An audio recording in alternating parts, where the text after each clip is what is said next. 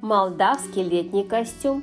Молдавский костюм яркий, украшен вышивкой. Основной вид женских рубах, распространенный по всей территории Молдовы, рубаха при сборе на горловины с цельнокроенными рукавами. Она называется кемятше. Рубаха украшена вышивкой, выполненной в различных техниках. Она декорирована на груди и на рукавах. Распространено три вида такой рубахи, названия которых зависят от характера и направления вышитых полосок на рубахах. Прямые полосы – ручейки, рубаха с диагональными линиями и звездообразным орнаментом. Рубахи у горловины собирались на разноцветные крученые шнурочки, образуя круглый вырез. Узоры, вышитые на груди и рукавах, частично повторяют одни и те же орнаменты. Декоративное решение рукавов состоит из трех основных элементов. А плечи, вышитая частью плеча, полоса с геометрическим орнаментом светлого цвета, желтый, белый, серый, бежевый. Затем вертикально либо диагонально вышитые полосы, рассыпчатые вышиты мелкие узоры. По технике выполнения вышивку можно разделить на две основные группы. Так называемые счетные вышивки крестиком и вышивки гладью,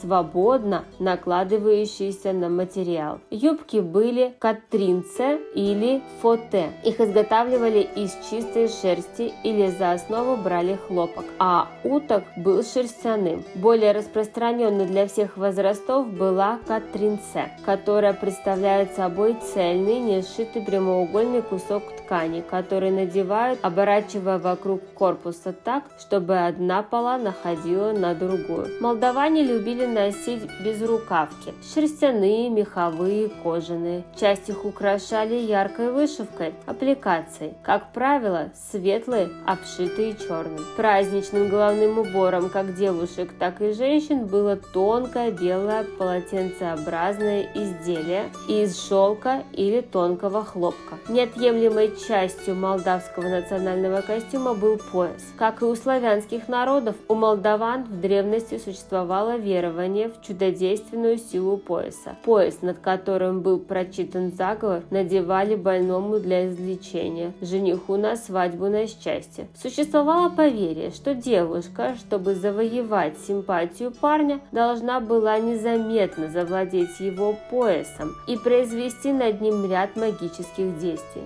Форма поясов отличалась многообразием. Наиболее распространенным был тканый шерстяной пояс. Женщины, помимо шерстяных, носили шелковые разноцветные пояса. Пояса носили только взрослые. Женские пояса были намного уже мужских. Женские шерстяные пояса многоцветные с рисунком. Распространенной обувью были опинч – обувь из сыромятной кожи, подогнанной по ноге, крепившийся повязками. Дополнялся наряд традиционными котомками.